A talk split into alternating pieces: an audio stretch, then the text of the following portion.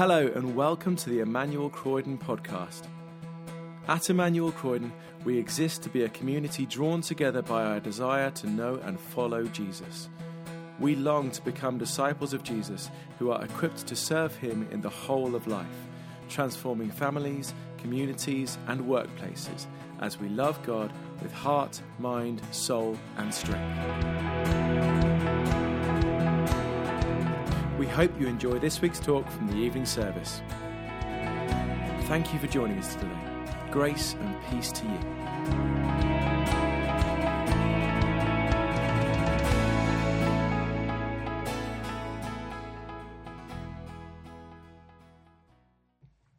So this evening's reading is from Colossians chapter 1,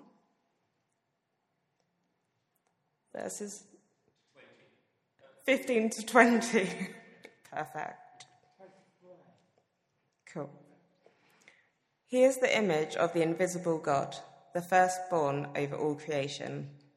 For by him all things were created, things in heaven and on earth, visible and invisible, whether thrones or powers, or rulers or authorities. All things were created by him and for him. He is before all things, and in him all things hold together. And he is the head of the body, the church. He is the beginning and the firstborn from among the dead, so that in everything he might have the supremacy. For God was pleased to have all his fullness dwell in him, and through him to reconcile to himself all things, whether things on earth or things in heaven, by making peace through his blood shed on the cross. This is God's word.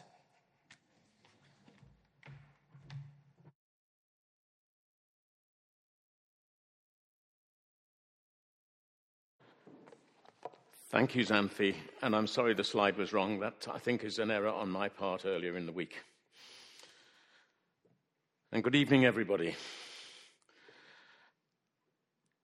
At the end of last month, my wife and I marked uh, 50 years since we first moved to Croydon. We uh, had been married a couple of months. I was about to become a law student and she got a job in Purley, so it seemed sensible to move to this side of the river. And we didn't for a moment expect that we would still be here half a century later, but we are.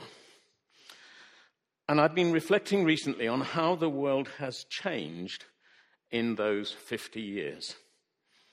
And I'd like to mention briefly four ways that seem, in which it seems to have changed hugely. The first is the increase in the population of the world.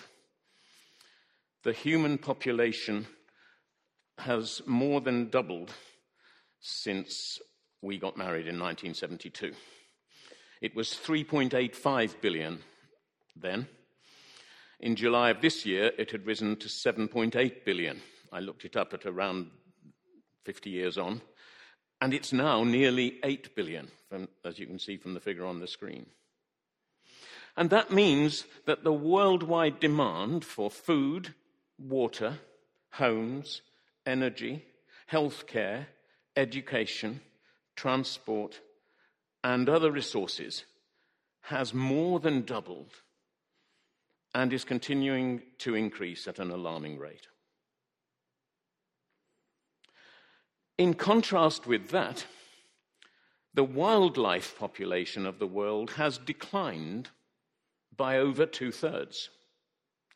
Just last week, the Worldwide Fund for Nature published its Living Planet report, written by 89 of the world's leading scientists. And they report that the worldwide population of wildlife species and that means mammals, birds, fish, amphibians, and reptiles. So we're not talking about insects and so on at this point. The worldwide population fell on average by 69% between 1970 and 2018. That's a 48 year period, but it's close enough. And that's the worldwide average. In South America, where the rate of deforestation in the Amazon is still increasing, there was a 94% drop in the wildlife population. And this is almost entirely due to human activity. Stripping the land of trees and hedges and destroying the habitat of many species is causing this decline. Just alongside that, uh, the RSPB uh, issued a report um, last November, so it's nearly a year old, that stated that the bird population of the European Union and the UK had fallen by 600 million breeding birds since 1980. A reduction of about 18%, not as bad as wildlife generally, but a huge reduction. And Anna Staneva, the interim head of conservation of BirdLife Europe, said this Common birds are becoming less and less common, largely because the spaces they depend on are being wiped out by humans. The third thing I'd like us to have in mind is the effect of, of those 50 years on the climate and pollution. In 1972, we had never heard either of global warming, w- warming, I should say, although warning is an appropriate um, word as well.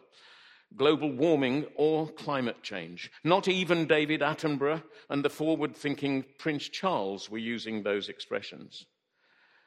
We were completely unaware that our use of fossil fuels was rapidly raising the global temperature and making parts of the world uninhabitable.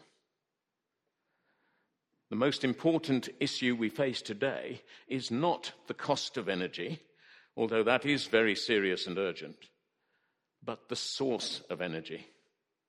We know now, and we have known for decades, that the continued use of fossil fuels at present levels is causing irreversible harm to this planet. And if you have any doubt about that at all, go to the BBC iPlayer and watch the last episode of Frozen Planet 2, which was screened last Sunday evening and I think repeated this afternoon. So you've just missed it on, on TV, but you can get it on iPlayer. In 1972, we had wonderful new materials we called plastic, and they were revolutionizing the manufacturing industry. We were not aware just how harmful those materials would be when they found their way into the environment and what harm they would do to the creatures of the natural world. The chief executive of WWF, Tanya Steele, the UK chief executive, has said this about the twin crises of climate and nature. Despite the science, the catastrophic projections, the impassioned speeches and promises, the burning forests, submerged countries, record temperatures, and displaced millions, world leaders continue to sit back and watch our world burn in front of our eyes. And she continued, the climate and nature crises, their fates entwined, are not some faraway threat our grandchildren will solve with still to be discovered technology. My generation has a lot to answer for to my grandchildren's generation and the problems they will face. Sir David Attenborough was presented with a special award at the World Economic Forum in Davos in 2019. And in response to that award, he said this We have changed the world so much that scientists say we are now in a new geological age, the Anthropocene, the age of humans. And in response to the Living Planet report, the one that I mentioned was published last week, he tweeted, The hashtag Anthropocene could be the moment we become stewards of our planet. which is insightful, given that he is an agnostic, because stewards is what God intended us to be from the time we were created. And his tweet continued Above all, it requires a change in perspective to view nature as the single greatest ally in restoring balance to our world. And the fourth big change is communications. In 1972, some offices had these new things called computers. They were huge, they were housed in a special room. The idea of a, a separate computer for each worker on their own desk was barely thinkable, still less the idea of us having a personal computer in our own home. And the idea of a powerful computer that we could carry around in our pocket was not even dreamed of. In science fiction films, we would see people making telephone calls where they could actually see the person at the other end of the call. We never ima- imagined for a moment that we would ever be able to do that. For those of you who were born after about, say, 1980, you may be interested to know that in 1972, radio stations didn't play all through the night. TV stations didn't even broadcast all day. All day TV was still 14 years away. There was no 24 hour news channel. And now, I get a beep on my phone every time the BBC thinks there's breaking news that I might be interested in. And in the past week, that has been pretty frequent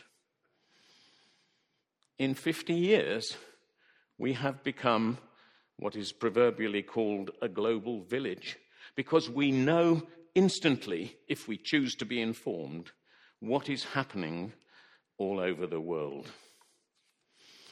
With all those changes in mind, then, let us turn to what the Bible has to say about creation and our place in it. Let's start not with the passage that Xanthi read, but the first Genesis account of the creation of the human race. You may well be familiar with this sentence Let us make mankind in our image, in our likeness. And the writer proceeds to describe God creating humankind in a chapter that opens with the Spirit of God hovering over the waters, the writer of Genesis, this part of Genesis, has insight into, a crea- into creation as an activity not just of the Father, but of the Holy Trinity. And in our reading, the one that Xanthi read to us, Paul expands on that writing about Christ, he gives us the, in, in, uh, gives to the Colossians and through them to us an intimate insight into what took place in creation. In him, in Christ, all things were created. All things have been created by him or through him and for him. Or, in other words, God loved his son so much that he made the world for him and he did the creative activity with him. To me, that is a beautiful picture. And it brings to mind my father in law. He took up art when he was forced to retire from gardening after an accident in which he fell out of a tree. He was, uh, as I say, he took up art and he was allowed to paint in a shed outside the council flat where he and his wife lived. He was also good at carpentry, and many wooden works of craftsmanship emerged from that shed over the years, including in 1974 a cradle made from one of the pews taken out of the church where we'd been married all his subsequent grandchildren and most of his great grandchildren slept when tiny in that crib. But I have a particular memory of him uh, over 40 years ago now, on the occasion of a family gathering in that flat, taking his grandson, John, my wife's nephew, who must have been about six at the time, into his shed. Everyone else continued with the family gathering, but John went with Grandad to the shed. They worked together with some off cut pieces of wood that he had. And John emerged later with a boat that he was going to take home and float in his bath. And he was delighted with it because he had made it with his granddad. It gave them both great pleasure to work together in a creative activity. And it seems to me that the thought behind what Paul wrote is similar. He gives us the image of father and son working together to create something beautiful and pleasing. We call it the universe. God loved his son so much that he made the world with him and for him. And the passage that we read uh, concludes that the cross achieved not only reconciliation between God and humankind, but also reconciliation of all things to God, all things, whether on earth or in heaven, reconciled to God through the blood of Christ shed on the cross. It's not only human beings who need to be reconciled to God. Redemption embraces the whole of creation. If we had read a little further, we would have heard Paul state in verse 23 that the gospel was not just for the human race, but for every creature under heaven. In another letter, the, the one to the Romans, Paul wrote of the Christian hope that the creation itself will be liberated from its bondage to decay and brought into the glorious freedom of the children of God. That's about something far bigger than a ticket to heaven for you and me. It's about putting right everything that is wrong, both in human society and in the natural world, restoring the broken relationship between God and his creation, including but not limited to humankind. The church often gives the impression that all that matters is introducing people to Christ and enabling them to experience the salvation that is offered through him. Now, of course, I'm entirely for that. But the two passages I've just mentioned urge us to expand our vision of redemption. They remind us that God's relationship with the whole of creation is equally important and is redeemed through Christ's self giving love seen on the cross. Therefore, it's important for us to think not only about our relationship with God, but also our relationship with the world that God created, the world that God loved so much that he sent his only Son into the world to redeem it. If God the Father lovingly made the world with Jesus and for Jesus, as Paul says, what does that say to us about how we should treat what he created? It reinforces the message that we find in the two Genesis accounts of creation, in each of which humans are given responsibility for the natural world.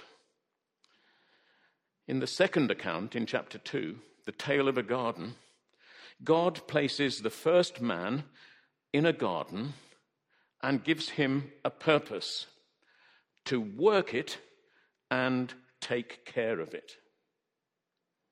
And the next thing God does is to create the first woman, presumably to instruct the man what to do in the garden. And that's more serious than it sounds. It was actually meant to be a joke, but it's actually more serious than it sounds. The Old Testament, in my experience, is that I need a woman to tell me what to do in the garden. But the Old Testament tells us that God created the woman as a helper suitable for him. And the Hebrew word that is translated helper doesn't mean a sidekick. Two psalmists use the same word to describe God Himself when they say, He is my helper. So the helper may describe the one who is in charge just as much as someone who is just an assistant. As when my father in law helped John to make his boat. The Bible is clear that the relationship of humans to everything else that God created is one of stewardship. We are caretakers or park keepers of creation. God has made us responsible for the well being of the natural world. So, with that in mind, we need to ask what right have we to deforest vast landscapes for economic gain? What right have we to destroy the habitats of other species? What right have we to pollute rivers and oceans with our industry? What right have we to farm the land or the oceans so intensively that they become barren? And the answer to each of those questions, of course, is none at all. We are stewards of this planet, not the owners. We have no more right to damage it than the park keeper has to trash the park, no more right to destroy our environment and the habitats of other species than the caretaker has to burn down the building. Now, you may be thinking, but I've never done any of those things. I've never cut down a tree, let alone destroy a forest. I don't destroy habitats. I've not polluted a river, and I'm not a farmer or a fisherman. And this is where what we buy or how we invest our pensions matters so much. It's demand for beef and palm oil products and the like that lead to deforestation in places like the Amazon, to take just one example. We need to use our purchasing power and our investing power sustainably. We need to buy less stuff and learn to be content with what we have, as we were reminded in the sermon this morning by a speaker from A Rocha. And that is countercultural in a world where not just our government, but almost every government is obsessed with economic growth.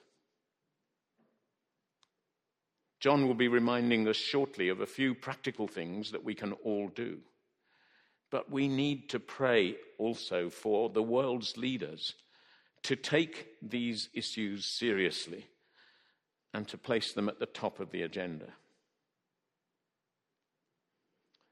Let me end with a personal uh, experience, and I do so with apologies to those who've heard me share this before. Um, back in March 2020, in the last uh, a week before the country locked down in the first COVID lockdown. Uh, it was at an evening service here, but I guess there are quite a few people who are new to Emmanuel since then. And even if you weren't, you probably won't remember it, so I'll say it again. It goes back uh, nearly 30 years to the early 1990s. My wife and I were invited to lead a church weekend away for another church. And our theme was intended to encourage the church to take seriously what was then referred to as the green issue. It was at a time when secular society was waking up to the importance of the environment, and the church, as it so often does, was lagging behind. And on the Saturday morning of that weekend, we did an interesting exercise that I've never forgotten. We divided the people into groups of three and sat each group at a separate table. And on each table, we provided a lump of clay, some dried flowers and oasis, and pencils and paper. And in each group, we said one, one of the three was to make a sculpture with the clay, one was to make a dried flower arrangement, and the third was to produce a drawing. They spent half the morning producing some really good work. There was a real buzz in the room. And when we paused for coffee, many of them were really excited and surprised by their own newly discovered creativity.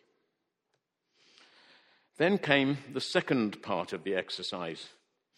After the break, we told them to return to their tables and that in each group, the person who made the sculpture had to spoil the flower arrangement.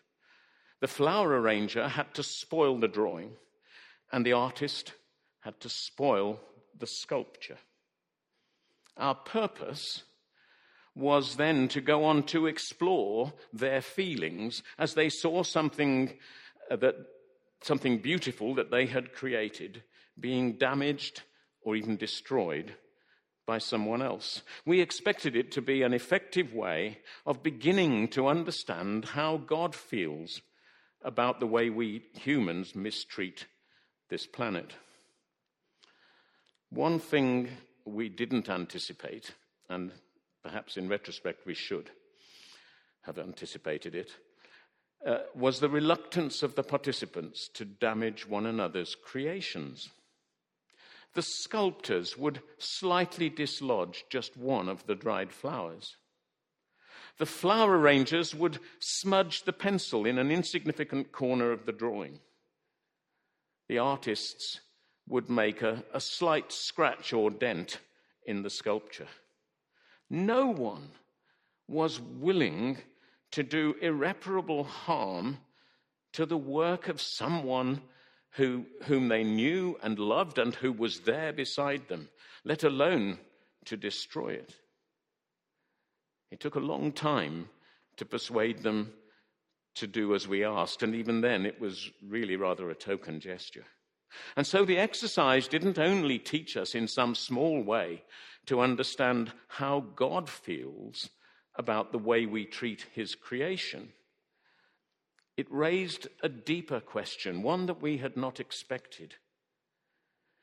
If we really know and love God, and we believe that God has invested himself in the world he created, why are we so willing to continue to live in ways that we now know are harming and destroying it?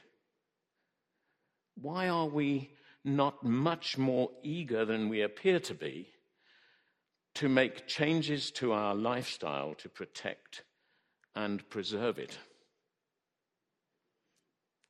If the world was made by Jesus and for Jesus, then we, we, as people who love Jesus, have more reason than anyone to care for this planet and to do everything in our power to protect it and look after it. For the simple reason that the entire planet was made by Him and for Him. Let's pause for a moment to reflect as the band comes up to lead us in worship. Thanks for listening to the Emmanuel Croydon podcast.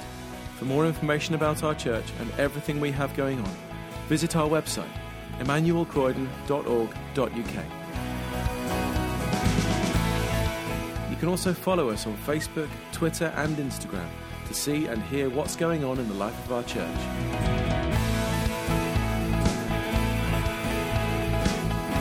God bless you and have a wonderful week.